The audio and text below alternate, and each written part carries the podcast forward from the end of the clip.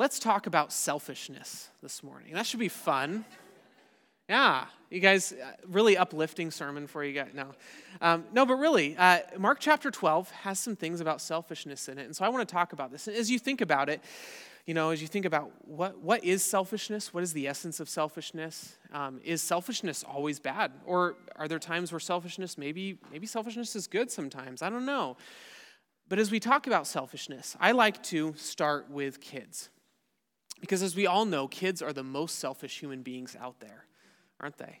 I've got a two month old, little baby Harper, and she is incredibly selfish. It's all about her. But I don't hold that against her, do I? No, she's wonderful. She's a baby. She can't think outside of herself yet. She's only thinking of eating and sleeping. And so, as kids grow up, we expect, though, that some of that will change. We expect that they'll begin to be able to think outside of themselves, think about other people. At least that's what we hope, right? That as you grow up, you'll be able to think of other people. But I want to tell you a story this morning about seven year old Ryan. That's me. I, my dad um, and his friend were working on my dad's truck. They were at the house working on the truck, and I came out and I wanted to help too, because seven year olds can be such great help with auto mechanics, right? And so I was tasked to hold the light, which is a good job for a seven year old. So, and it was one of those, maybe you remember, I don't see them very often anymore. It was one of those, those shop lights with like the metal cage and the hook on it. And, uh, and so I, I was holding the light. I was helping them see what they were working on. But it was cold outside. It was dark. It was cold. I was probably, I think I was wearing shorts, and so my legs started to get cold, and, and I was really feeling uncomfortable. And there came a time where they needed to go into the garage to get a tool out of the garage. And I realized that there was some heat coming off of this light. And if I pointed it at my legs, it would warm my legs up. It was wonderful. And so I, I pointed at my legs and I'm warming up, and then they come back, so I shine the light on the area again. But that, that made it even worse, right? My legs had felt the warm embrace of the light, and now they were even colder than before. So, any chance I got, anytime they walked away, I would point it at my legs again. Let's try to warm up my legs. Well, one of the times I forgot to put the light back. And it didn't take long for them to figure out that something was wrong. They couldn't see what they were doing. And my dad's friend turns to me and says, Ryan, we don't care about your legs. We're trying to work here, we're trying to see what we're doing. And I was devastated. And I was thinking, what? Really? You care more about this stupid truck than my legs? What if I get frostbite and they freeze and fall off? What are you going to be thinking then? Huh? Now, luckily, I didn't say any of that out loud. I was just thinking it. But you can't blame me. I'm a millennial, okay? I'm a snowflake. You gotta, you gotta take it easy. I'm just kidding. I can say that, but you can't say that. I might get offended. what was going on there? In my mind, I was fo- like, this light was my heat source and I needed it more than you needed light. That doesn't make any sense. I was being selfish. Um, I was there with a job and I wasn't doing my job. And it would have made more sense if I just went inside and got warm and let them do the work on the car. but a lot of times we don't even think of selfishness, we, we don't even realize it if it's not being malicious. Um, and that's the essence of selfishness is just thinking about yourself not thinking of other people not caring about their wants their needs but only being focused on my wants and my needs and we see that attitude displayed in the religious leaders at the time of Jesus. And we see that in Mark chapter 12 and 11. Just they're, they're selfish. And they, they are focused on their own power, authority, and wealth. And they will do anything to keep it and to get it. And Jesus has threatened that. Last week, we saw how he came into the temple. He drove out the money changers. He disrupted their religious system. And that system was built to, to provide them with gain, to give them authority and power and wealth. And Jesus disrupted that. He's threatening all of that in them. And so they've got to put a stop to it. So, how are they going to stop it? Well, we'll see in Mark chapter 12. What I want to do is I just want to focus on the questions that Jesus is asked and the answers that he gives this morning. And he's being asked these questions because this is an opportunity for the religious leaders to destroy Jesus. They can destroy him by discrediting him among the people or by getting him in trouble with the Roman authorities.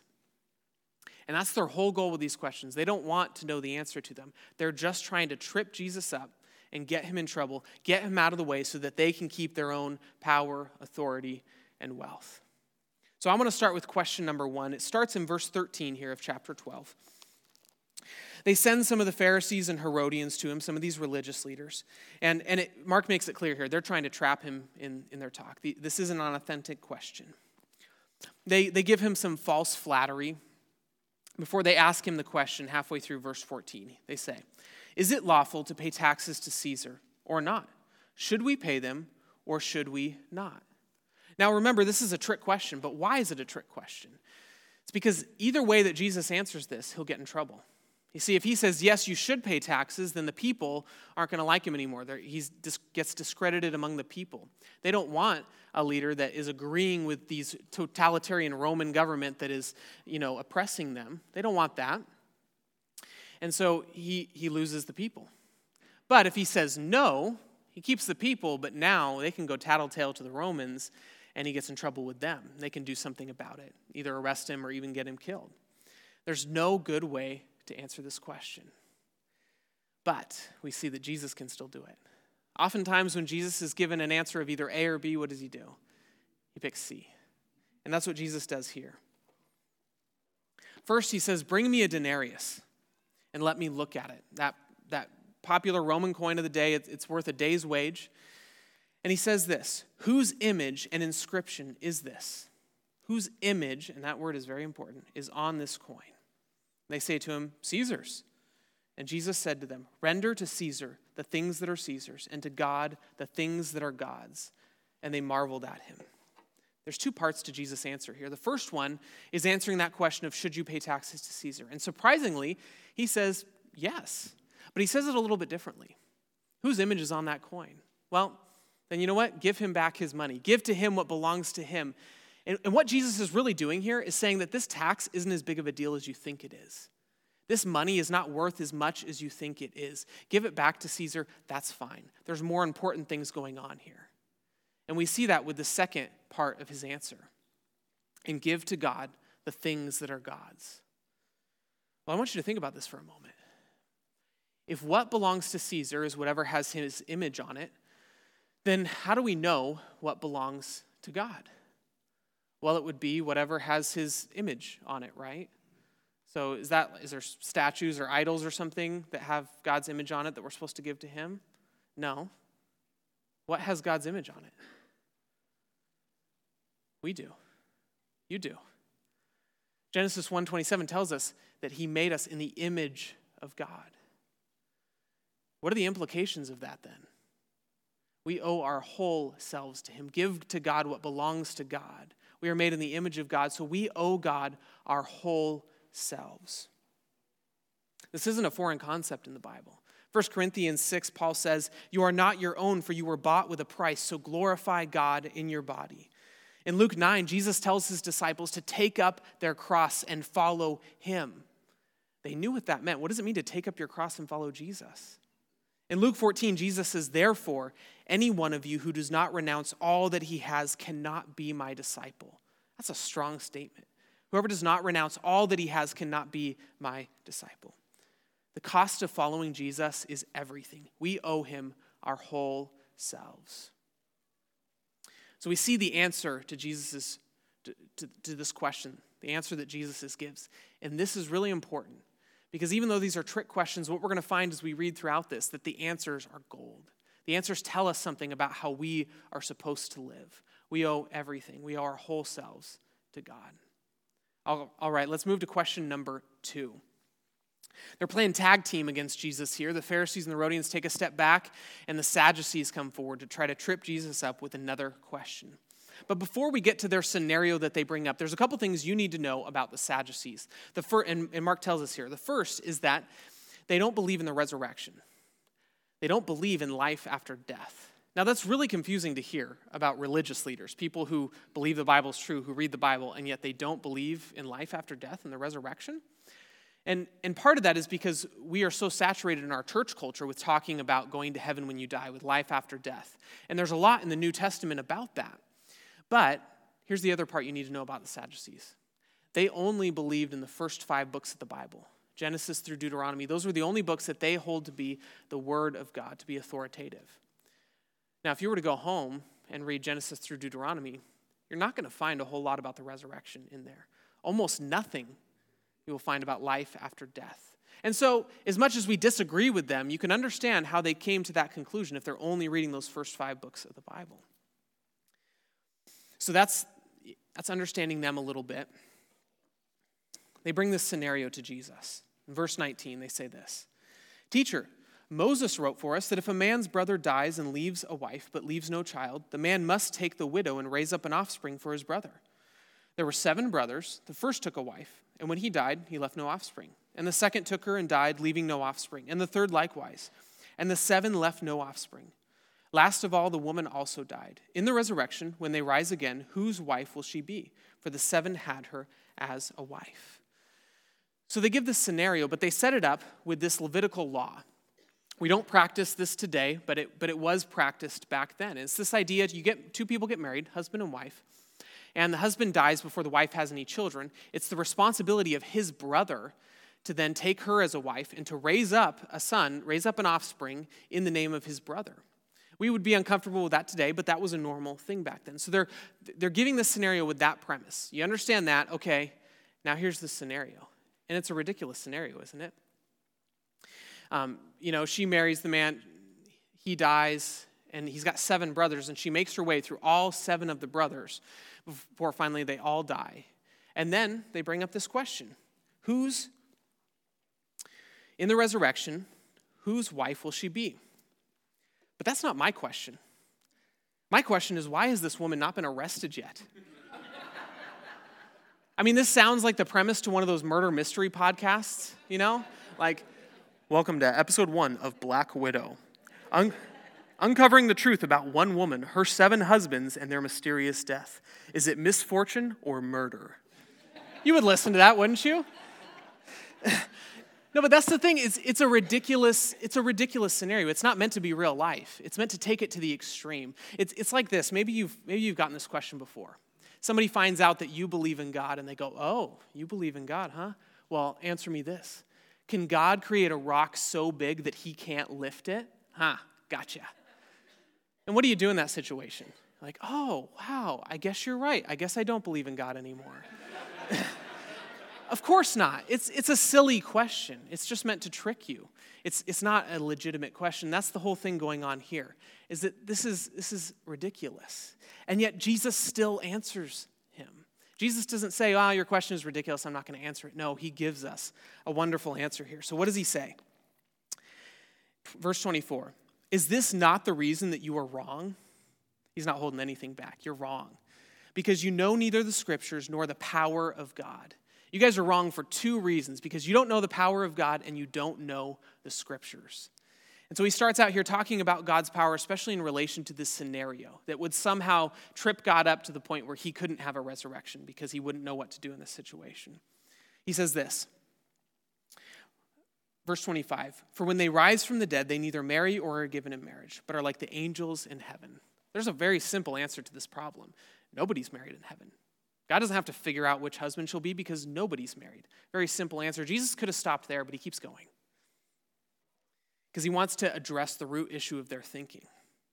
He says, As for the dead being raised, have you not read in the book of Moses, in the passage about the bush, how God spoke to him, saying, I am the God of Abraham, the God of Isaac, and the God of Jacob? He is not the God of the dead, but of the living. You are quite wrong. What is he doing here? This is really important. Where does he go? Well, he says the book of Moses to the passage about the bush because they didn't have chapters and verses like we do today. But he could have said in Exodus chapter 3, where does he go to prove them wrong? He goes to their scriptures. There's so many other places in the prophets he could have gone to to prove them wrong, but they don't hold those authoritative. They don't believe in those scriptures. He goes to their own scriptures and he says, This is why you're wrong. Because he, God says, I am the God of Abraham and Isaac and Jacob. God doesn't say, I was the God of Abraham, Isaac, and Jacob. There is hope for a, res, for a resurrection. And when you think about this, Think about people that don't have any hope in the resurrection, that don't have any hope in life after death. How would you live if you had no expectation, no hope of life after death?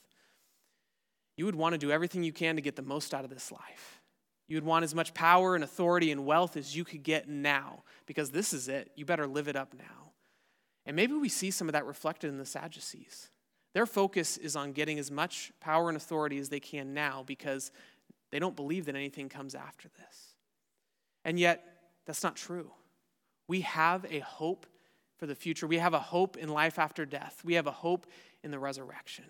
And our hope is in Jesus and in his resurrection, that one day we will be with him again, that we will be raised from the dead with him.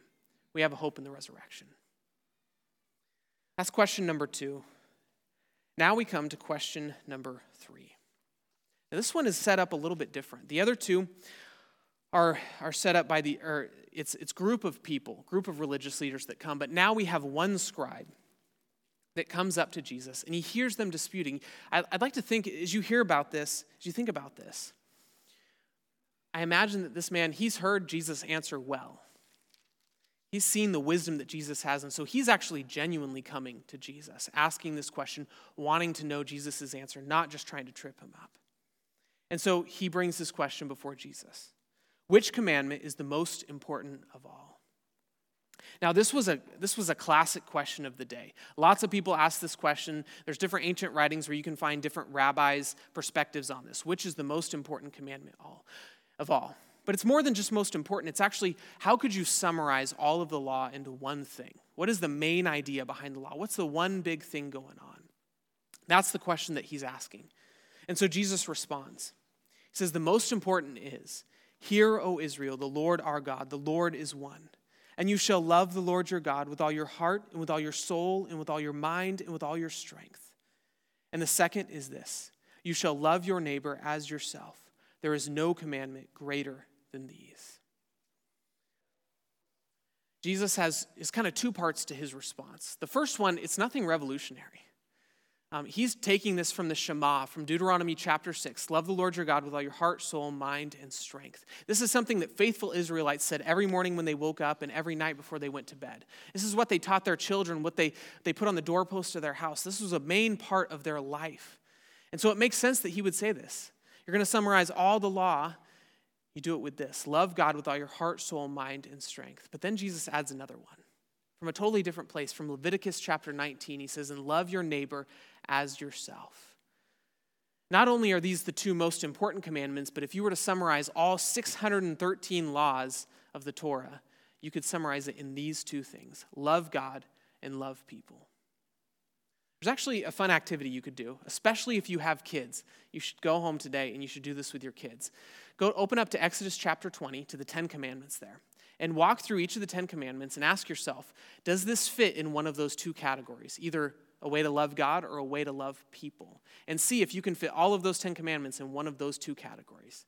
I won't make you do it with all 613 laws, okay? But doing it with the main with the big 10 is, is, a, is a fun exercise to do. Love God and love people. And the scribe's response is great. Uh, he, he agrees with Jesus. He repeats back what he says, and he even says, This is better than all of the burnt offerings and sacrifices. This scribe is different.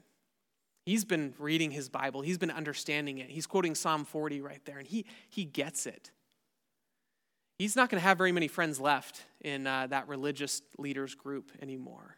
And, and Jesus recognizes that he gets it. He says, You are not far from the kingdom of God. In the midst of these questions, we see the corrupt nature of the religious leaders. For the most part, they're asking questions not because they want to know, but because they're trying to trip people up. They're trying to trip Jesus up. They're trying to discredit him, they're trying to destroy him, they're trying to get rid of him. But in the midst of bad questions, we get really great answers that tell us something of how to live.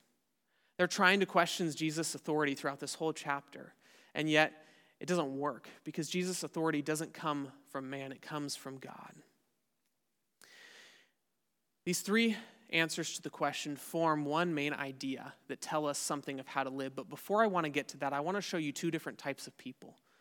Mark ends the chapter here looking at a contrast between two different types of people. The first is the scribes. In verse 38, he says this. And in his teaching, he said, Beware the scribes who like to walk around in long robes and like greetings in the marketplaces, and have the best seats in the synagogues, and have the places of honor at the feasts, who devour widows' houses, and for a pretense make long prayers. They will receive the greater condemnation. What does this tell us about these religious leaders? It's all about them. They wear long robes. They want the best seat at the feasts. For a pretense, they make long prayers. They pray for a long time just so you think they're holier than you. This is all about making themselves look great. They care about themselves, they don't care about others. And we've seen that all along through this. And Jesus is making it very clear. They're selfish, it's all about them. This whole system that they've built in the temple is to support them, is to make them great, not because they care about others. But then we see a contrast set up. And Mark puts these things right next to each other for a reason, that there's a contrast between that and the next section. Verse 41 And he sat down opposite the treasury and watched the people putting money into the offering box. Many rich people put in large sums, and a poor widow came and put in two small copper coins, which make a penny. And he called his disciples to him and said to them, Truly I say to you, this poor widow has put in more than all those who are contributing to the offering box.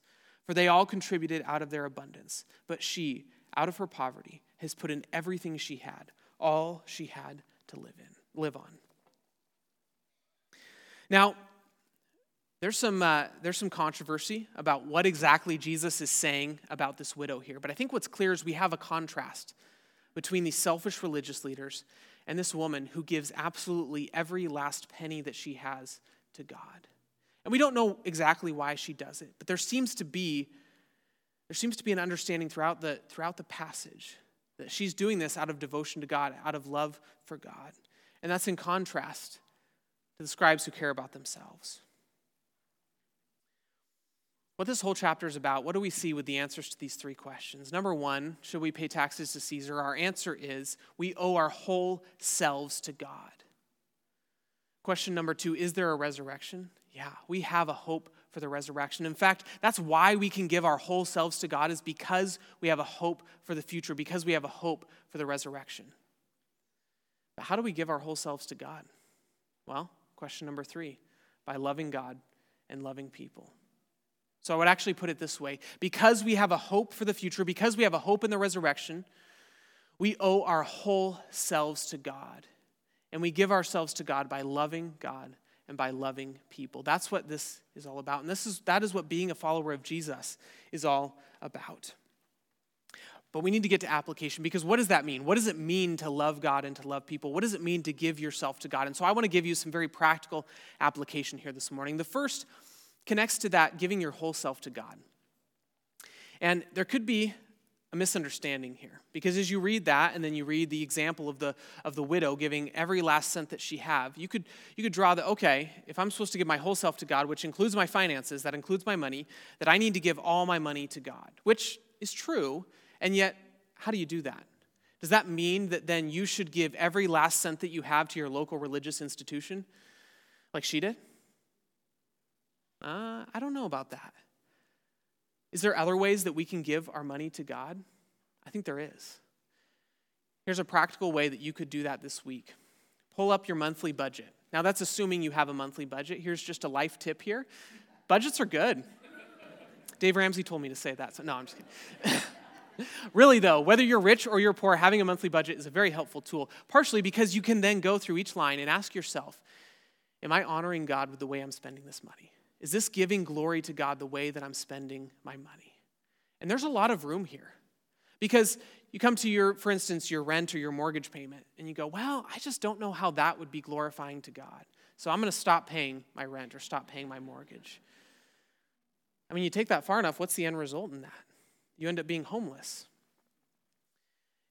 And the problem with that is that when you're homeless, you're so focused, every day of your life, you're so focused on, on two things on shelter and food. That takes up a majority of your time to be able to find, find a place to sleep that night and to be able to have food. And that doesn't leave a lot of time to give yourself to others, to help others out, to love other people, to give glory to God. And so, does continuing to pay your mortgage or your rent glorify God? Absolutely, because it frees you up from those burdens and gives you an opportunity to love others. But it also gives you the opportunity to invite people into your home, whether it's hosting a small group or showing hospitality by inviting neighbors or coworkers, people that don't know Jesus, into your home and showing them the love of Jesus. you can glorify God by paying your rent and your mortgage. But work through that, that budget and ask yourself that question Is this glorifying to God? Me, me spending my money this way?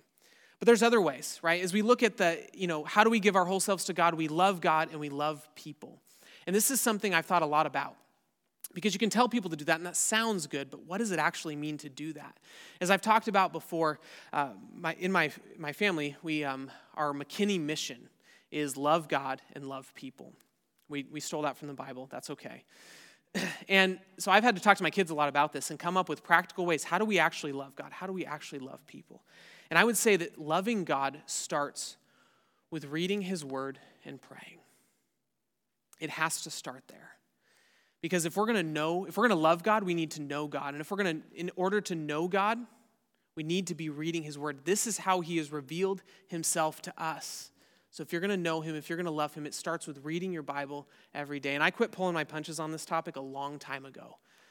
Okay, because I am convinced that every single Christian, every single follower of Jesus should be reading God's word every single day. This is this is life.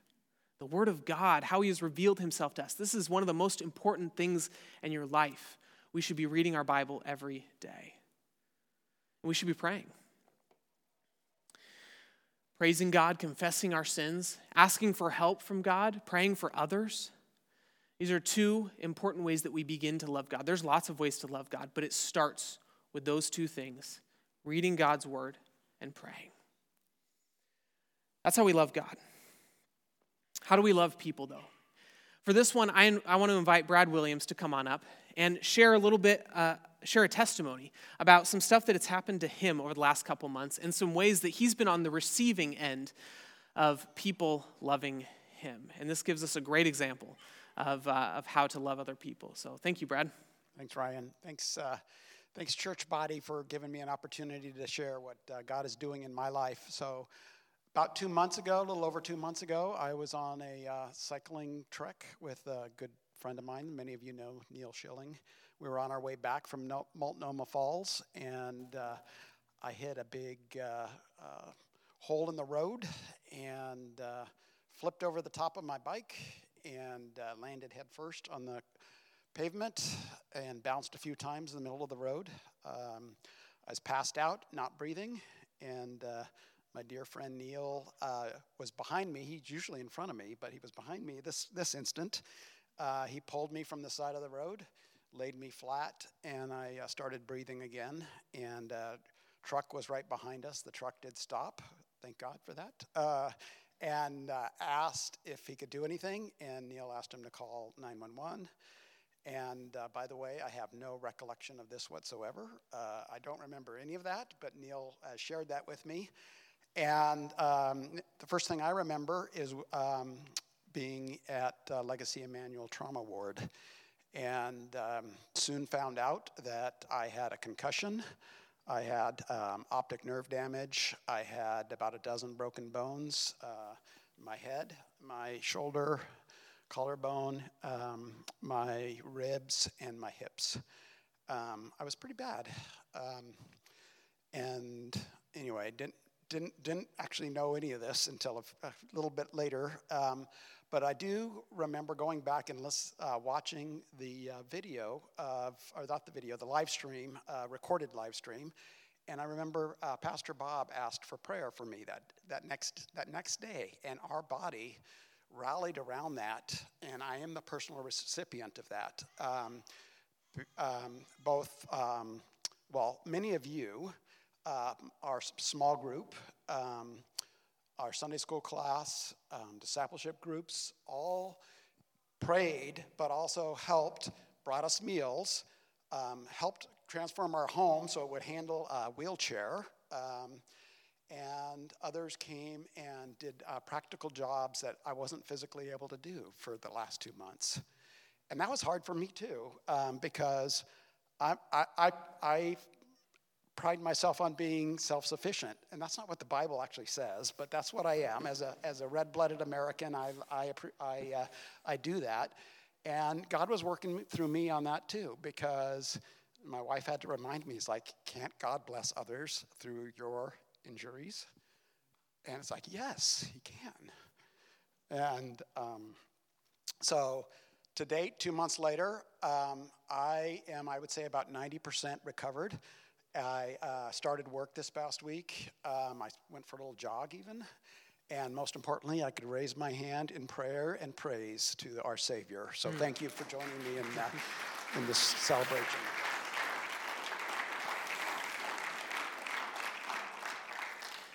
That is such a great example of how we can love other people. And, and one of the things that, that I wasn't even thinking about that he brought up was prayer. The fact that so many of us prayed for him, for the, for the family, and the fact that he's so healed after only two months is a miracle. But so often when we go to prayer, we're thinking of, God, help me with this. You know, we've got our laundry list of prayers for ourselves, and yet, how can we reach out and care for others by praying for them? We love others through that, through prayer, but also through giving of our time, our energy, and our resources. And that's what all of those, all of you that came and helped out Brad and Kathy and their family, um, you were all a part of that. You had an opportunity to love them by giving of yourself. This was not the way of those corrupt religious leaders at the time. Their whole focus was how can I get more for myself? And yet, that's not the way of Jesus. Jesus shows us a different way. And he shows it most through his death on the cross and his resurrection, through giving of himself completely and totally for our sake, making a way so that we could have a relationship with him, that we could know him, that we could have a hope for the future. And it's only because of that that we have a hope for the future. And because of that hope, we can give our whole selves to God. And we do that by loving God and by loving people. Let's pray. Lord, we thank you for all that you've done for us. We thank you for your sending your son to die on the cross for our sins.